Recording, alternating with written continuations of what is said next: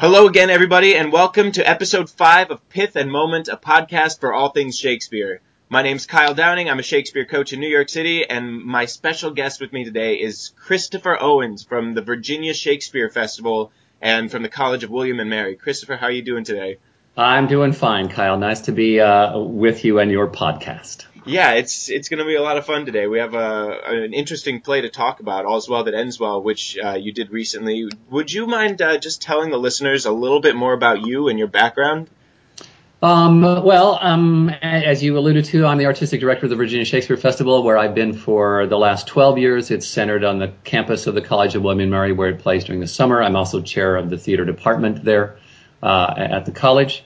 Um, I've uh, been a regional th- before my time in academia, which is about 15 years in, in length here. I've had another mm, 18 years before that in various regional theaters directing all over the country. Um, probably about 190 plays now, of which maybe 30 of which were Shakespeare. So that's kind of my little thing. It's a pretty long resume.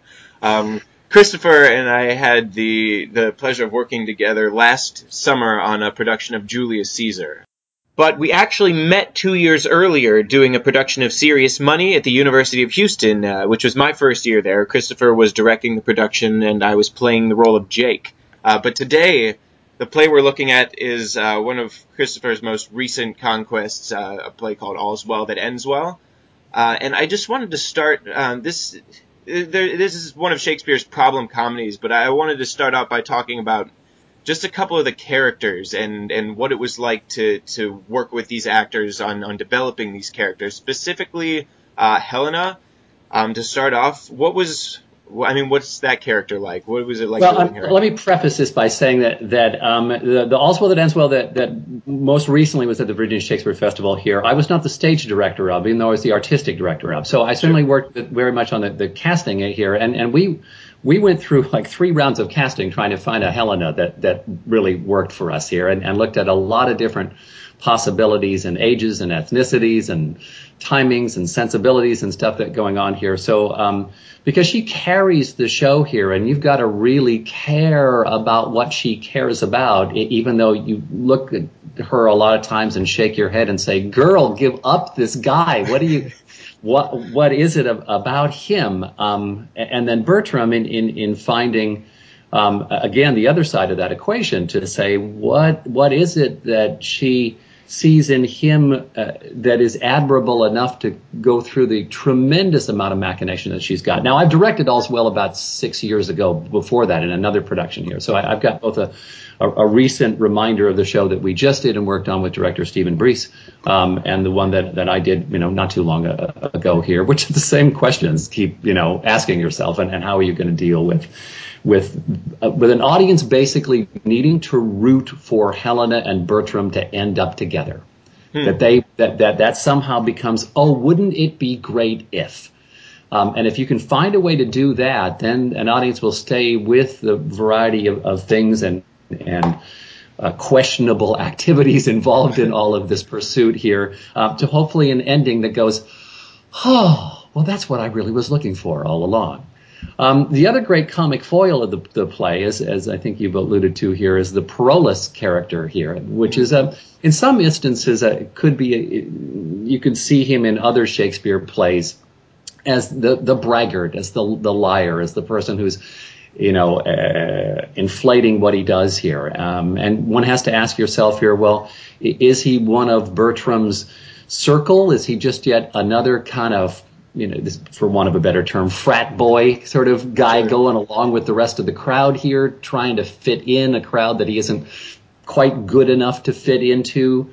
Uh, here, we don't sense that he's of a tremendously lower class here. Um, otherwise, Bertram wouldn't hang out with him here sure. because yeah. class isn't a huge issue. In fact, it's the major divide between Helena and, and Bertram here. Is he just doesn't think that she's of his class uh, here, and so that he shouldn't be with her. And so, in doing the play, again, and just working on the most recent production and trying to find a, a world uh, culturally, historically here, you've got to find some place to set this play here where class matters and that we understand why someone would be so cognizant of their class being different between themselves and this woman who adores them. So, is it important for us to, to root for Parolles as it is for us to root for Helena and Bertram getting together? We we've got to like him somehow. We we can't be just sort of saying we need to uh, laugh at his machinations of trying to keep his image hmm. uh, here. Um, and, and, so, and you need to find an actor. Talk about casting. We we also went through a lot of lot of callbacks in, in New York and, and a couple in DC and in the Parolles character recently to, to find someone who I, I, I hate to say it is just plain funny. you know, and has got that that quick comic sensibility and can turn on a dime here. Now, I will say that the last time that I did uh, All's Well, I thought, and I'm not unique in my scholarly interpretation of this thing here. I think Parolles can be, and I played him the time before this thing here as another Falstaff. Mm, yeah. That, that, he can indeed be Falstaff to Prince Hal, and that's what the Bertram Parolles thing can be, and literally making him the size that we think of Falstaff here, and, and a little bit older rather than this sort of contemporary yet slightly uh, outside of the cool guy ring uh, that we played him the most recent time here this last summer here mm-hmm. when he was of the same age as Bertram. So, as far as the ending, then All's Well is considered a problem play or one of Shakespeare's problem plays, I guess, because the ending is not nece- I mean, it's it seems happy, but it's not necessarily leading to what we believe would be happiness in the future.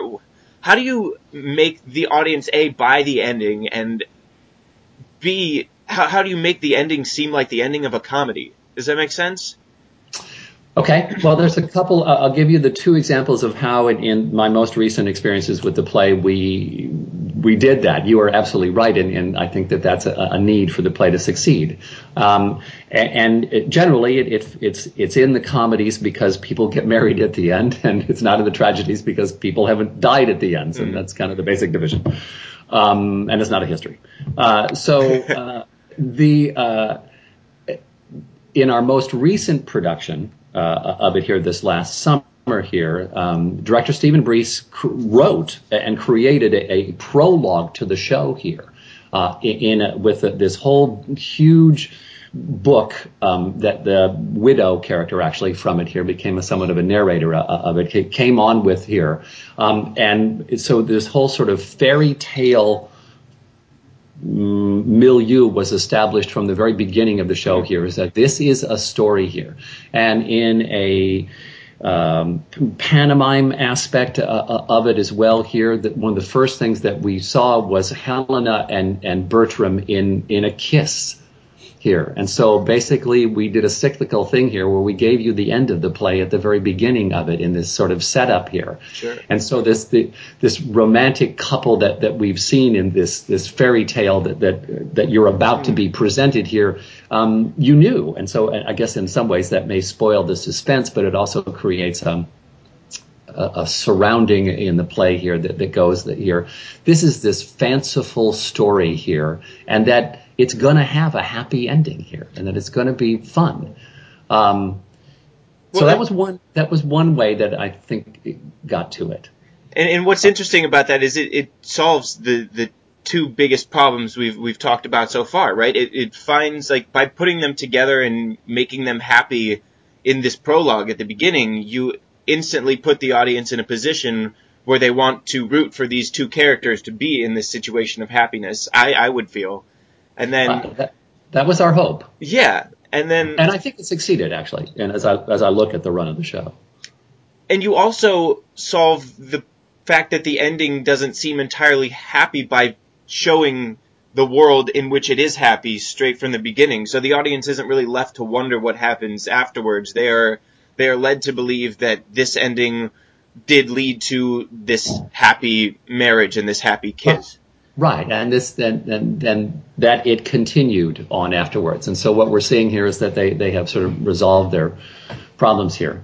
Um, the other way um, that I attempted in a, another production of it that I directed uh, here to work with this problem here um, is that Bertram is such an ass for so much of this play here. And even in the last scene when he's starts by lying, you know, and denying the various things that he's done. Oh no, I never did this. I threw it out the window, and she, you know, etc. And the whole camp had her, and this and that. And here, and where we go. I mean, why? Again, the question of Helena. Why are you going after this guy here?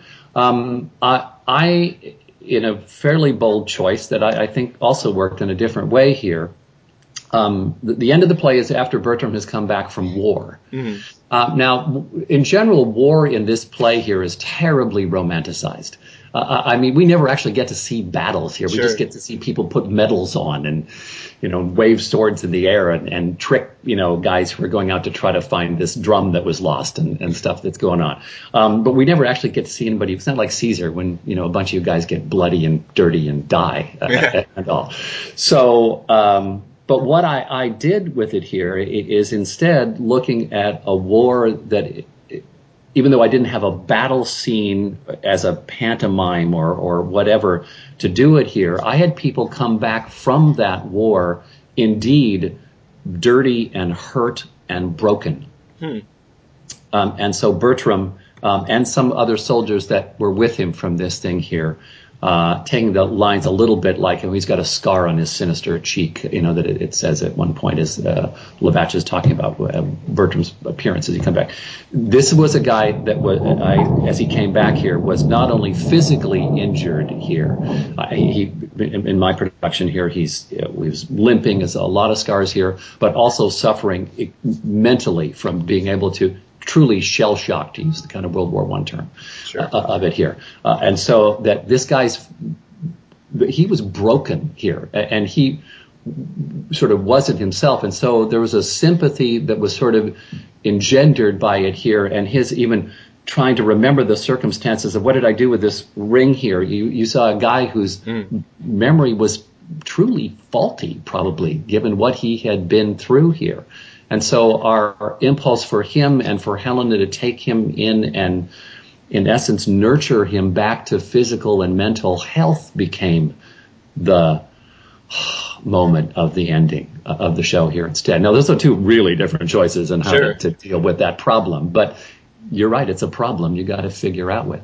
Well, and what I really like about the the second choice uh, is that it seems like it leaves room for the audience to perceive a giant character either growth or change of some sort in Bertram because of this um, this stressful uh, period of his life in in the war. Um, and we, you know, we still as a society, like every time we think of war, we we automatically think of stuff like um, PTSD or or breaking yeah. down and being built up or or growing like as a as a man in battle or or whatever. There's a lot of uh, again, I guess, kind of romantic ideas about war and putting Bertram in this situation where he is coming back from something that is so such a hardship um, does leave room for the audience to paint their own sort of character growth on him, which does make the ending a lot more plausible, which I find pretty cool.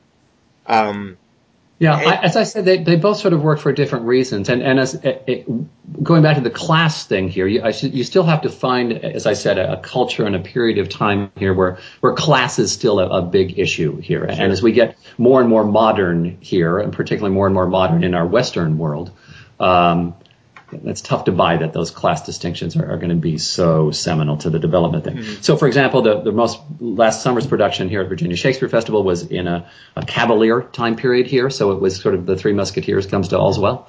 Um, and my one that I talked about earlier on with that was uh, Napoleonic Wars. Um, so we were early 19th century here, but still in a time period where, where class distinctions were clear and important here, but at a time when war is starting to become less romantic sure. here. Um, as far as like, any other challenges of, of directing the play, you being a part of it twice in the past six years, have you noticed any other particular um, difficult things about uh, bringing this play to life and making it work? Um, well, the, the, I think the, the Parolles character is the other hinge yeah. of this here. um, that, that, finding how you're going to uh, approach that guy that the audience can sort of laugh at and laugh with, um, which are of course two different things here, and and, how are you going to approach it here? And like almost all of us, Stephen Breese uh, in our most recent production, and for myself as well here, edit our Shakespeare's um, somewhat for time, somewhat for content, somewhat sure. for the most obscure language I mean, a lot of that Latin and Love's Labor's Lost is not funny to anybody anymore. and, uh, uh, and some of All's Well is pretty tough to get the, the more verbal, witty humor here unless you've got some pretty obvious physical elements attached to it as well, uh, and or actors that, that can play that particularly well. So that's, um, uh, that's something. So besides the, the, the wanting to, to, it's so hard to like Bertram and we're trying to find a way to do it here. Uh, uh, the problem sort of is um, Helena and this basic question of why, why do you keep pursuing this guy here? Mm-hmm. Um, solutions that I have uh, uh, toyed with or seen other directors deal with here. Um, some have been um, a, a, Bertram who is just drop dead gorgeous. Okay, right. that pure sort of physical uh, factor of this guy here would um, lead you to believe, well, okay, I can see that she sees that in him. Sure. Uh, here. Um, and I think you want a little bit of that no matter what you, you choose. It's here. Or uh, some directors have looked at Helena in a um, uh, fatal attraction sense here mm-hmm. that, okay. that she too is a bit psychotic. In if we look at Glenn Close's portrayal in, in that film uh, here, and that that that we buy what she's doing in regard to her own uh, somewhat warped sensibility here. Uh, I made an, a choice, which I think was a fairly interesting one in that production six years ago.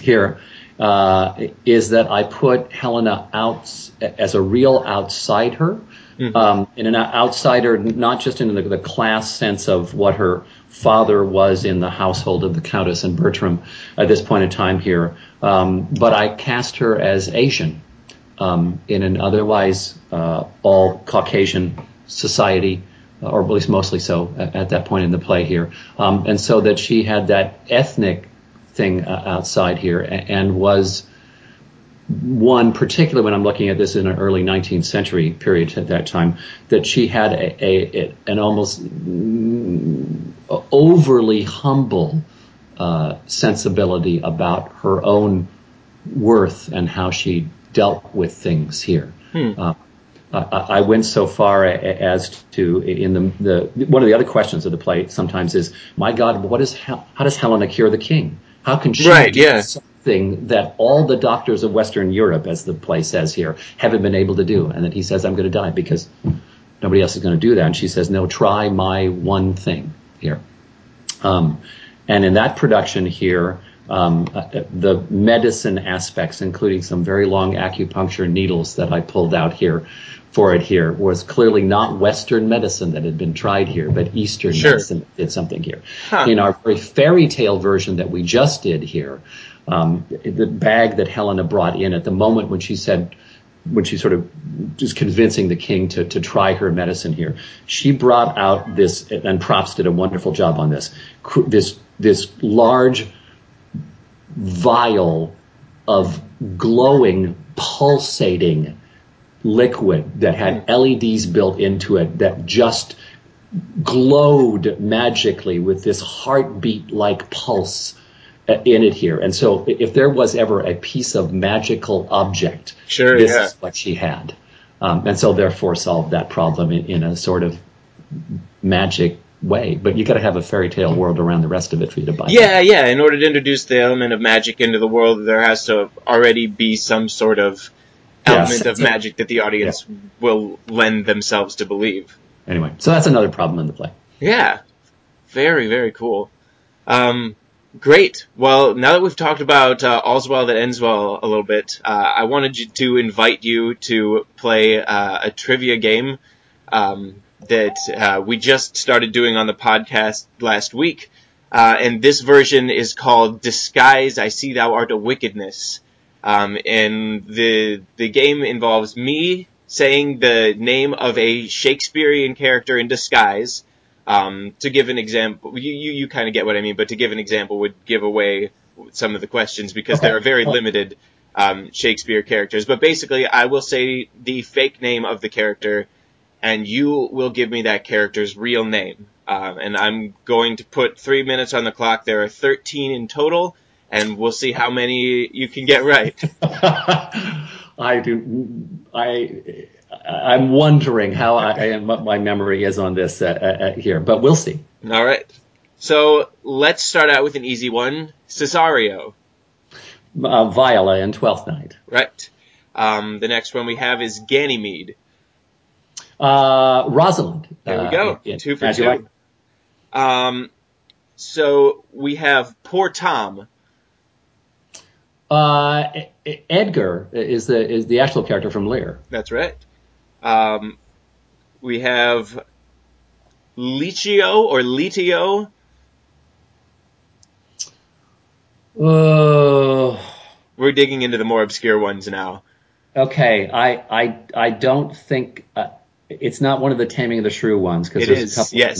That, is it? Okay, but I can't remember. Is it Lucent who Lucentio that that does that or not? Sorry, I can't remember which of the guys takes that one on. So it's Hortensio. Hortensio. Okay. Um, All right. The play, not the character. The next one is a little tricky. Uh, Lucentio. Well, the, um, it, I'm not sure where that goes in who. Okay, I'm it, pass. Yeah, Lucentio is uh, Tranio dresses up as Oh, Lucentio try, in the of course, play. also in True. Um, how about Sebastian or Sebastian, depending? Um, that uh, oh, um, well, but but Sebastian's his real name, but he says that you're talking about Twelfth Night. Yes. No, I'm actually talking about a different play. Okay. Then I, I then uh, uh, I don't know. It's the Rodrigo Sebastian thing in Twelfth Night, but not this. Uh, okay. Two Gentlemen of Verona. Really? Yes. Okay. Julia's fake name when she goes out in disguise. Okay. It's only mentioned like once. Um, Okay. How about Master Brooke? Got me. Uh, Master Ford. Again, more obscure. Sir Topaz. Well, that's Feste's uh, Yes. thing here. Twelfth Night. Yes. Um, so this is from a play that we've already mentioned, but how about Caius? Caius. In Two Gents. No, in King Lear, actually. Oh, I don't. I I don't remember who takes that on. That Caius. This was what Kent pretends to be. That's right. Oh, okay. All right. so we have Aliena or Aliena or Aliena, depending on your production. Um, is that the the other as you like it one? That's right. Yes. Okay. For Celia takes on. That's Yeah. correct. Um, Fidele. I haven't a clue. Apparently it's Imogen. Um, how about Balthazar? To someone to I mean, the Balthazar that I know the most is R and J, but that's actually the character's name. Right. There there are four Balthazars throughout Shakespeare. Um, and this one is from The Merchant of Venice. Now, Balthasar is an actual character, which is why this is a trick Yeah. question. Um, but there's Uh, does does does um is that the one that uh, Shylock's servant takes up uh, is when he's running away trying to pretend to be? Okay. no. This is apparently Portia dresses up as Balthazar in the play, even oh, though that's what Balthazar she is an actual calls character. herself. Boy, we don't hear to say that very often. Okay. Um, and Or the last one we have is Cambio. I should remember this, but I don't. It's Here. also Is from that, Taming that's Shrew. another Taming Shrew. Yeah. and that's the the the other guy's name it as the tutor. That's right. That's Lucentio. Cool. So, and that brings us to well, about four minutes. We went over a little bit, but this is this is a lot of fun playing this game Um, and that was a tough one too. I, like most of those characters, I had to seriously like delve into the the smaller plays of Shakespeare in order to find characters that actually disguise themselves. Yeah, speaking of disguise, though, the uh, other problem in, in All's Well, um, as it is with Measure for Measure, is it's one of the bed trick plays. Mm. Um, and so when, as in the deception that's involved in, in this play here, is an audience buying or even understanding that it took place, that this whole switch out, that Helen is going to come, Diana's going to pretend here and that it's going to be, and that somebody in bed can't tell the difference between these two women while having sex with them. Um, right. There's a challenge in, in All's Well here. Um, I do think that, that verbally it isn't enough, and in both our most recent production here at VSF and the other one that I did here, I did a whole pantomime scene of the bed trick. Um, and added that into the show here so that the, the audience understood that this switch out actually had taken place. Oh, because I think okay. I think you can miss it otherwise if you don't somehow see it. Sure. Um, you also, I think, have to cast a, a Helena and a Diana who are very, very similar in stature. Mm-hmm. Yeah. Um, in order for an audience to have any sense of buying that that could have happened. Well, yeah, and that's another one of those things that sh- Shakespeare is putting a situation into the play that's pretty tough for a modern audience to believe. You look at uh, a, a man and, and seeing, thinking about the act of him actually having sex with somebody else and and not realizing that it's it's a different person is is just Uh-huh. a tough thing, a tough pill for the audience to swallow. Yeah. This, Yeah. In our most recent production, actually, uh, as Stephen staged it here, he had uh, in, in in a pantomime here of, of coming into a, a a bed here in a fairly dark situation. He actually had Diana put a blindfold on Bertram, hmm. um, and then the two women switched out after that point in time here. So that made that maybe even a little more. Sure, and the blindfold is something that the audience can totally go for, and then the fact that they're similar in stature enough makes the audience go, "Oh, okay, well, I can see how that might happen." Yeah, maybe. Yes.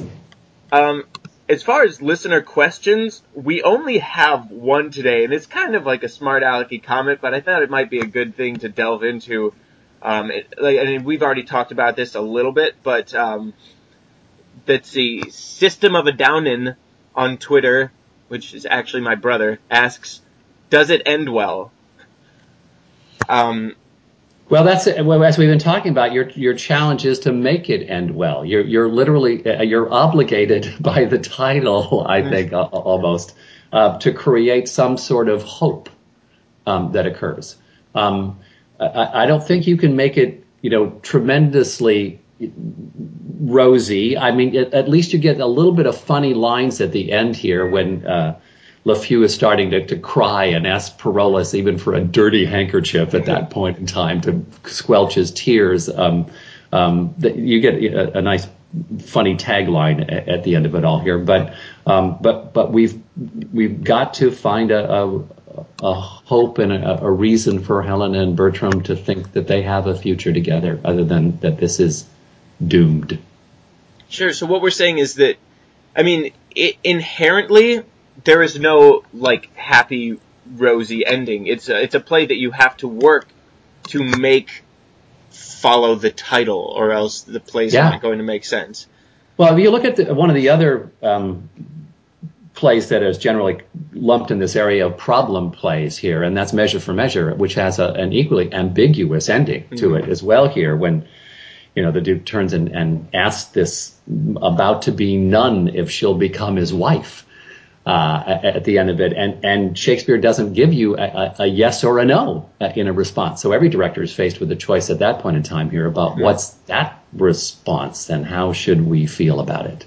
Um, I, I and it seems to me that that Shakespeare at that point is actually going for a cliffhanger as contrasted to All's Well when it seems like he is going for some sort of resolution. Cool.